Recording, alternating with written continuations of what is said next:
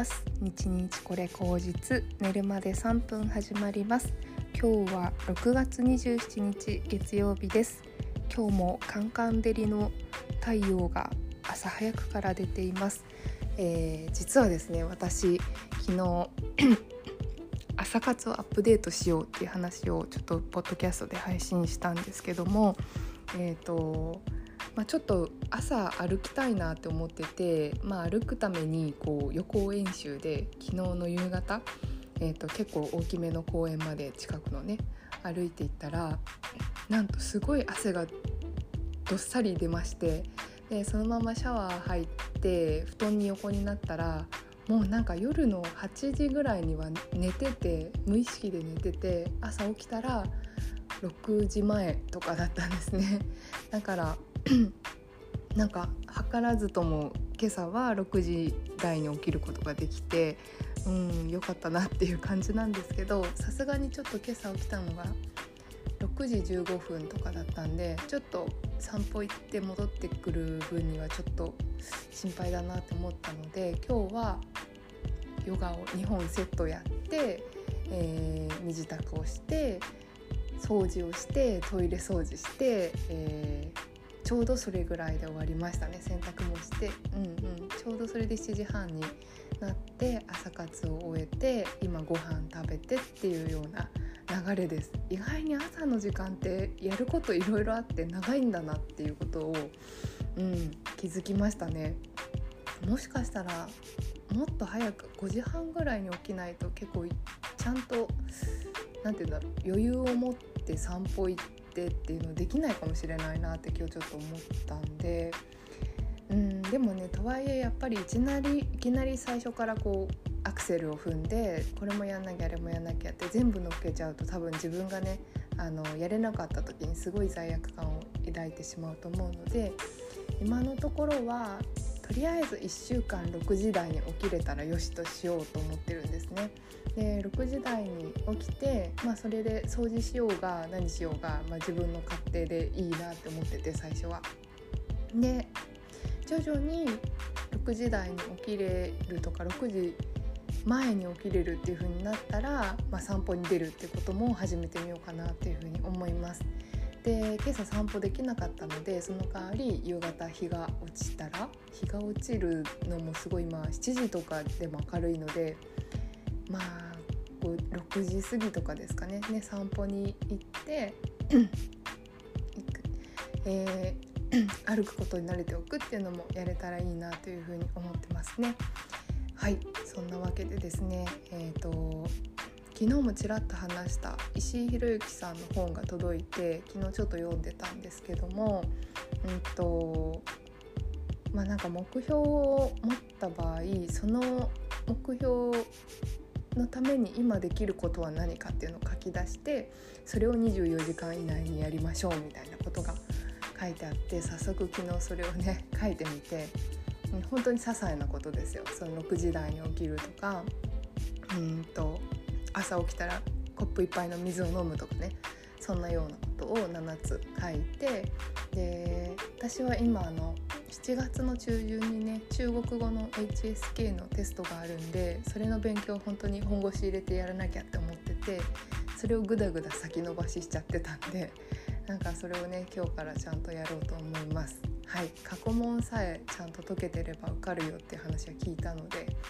それの過去問をとにかくやるっていうのを毎日そのテスト日まで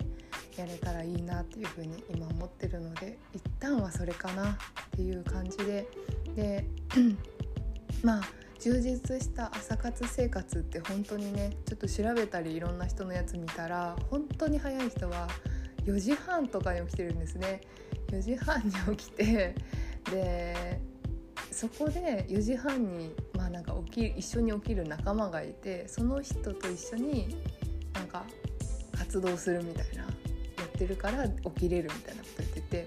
さすがにちょっと最初からそこは無理だなって私思ったのでまあ本当に石井さんメソッドであのまず初めに緩くスタートするっていうとこからやりたいんで今は1週間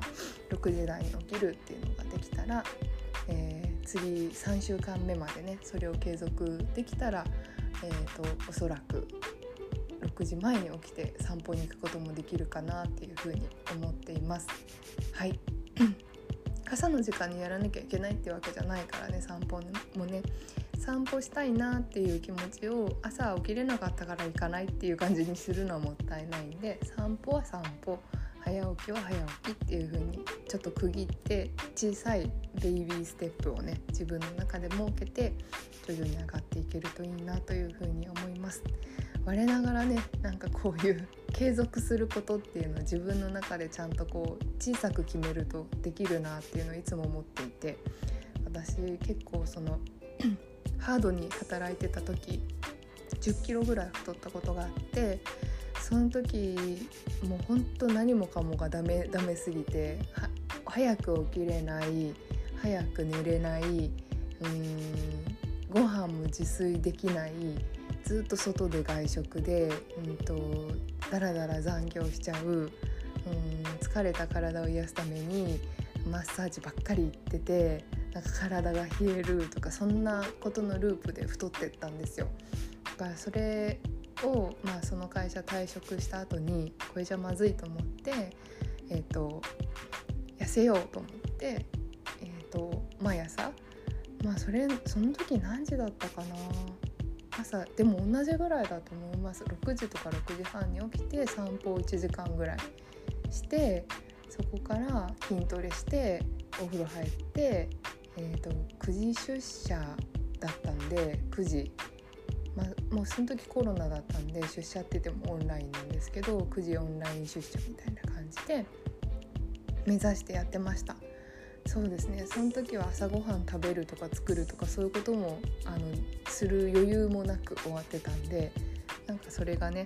今はそれもプラスアルファであのできてるっていうのは良かったなっていうふうに思いますね。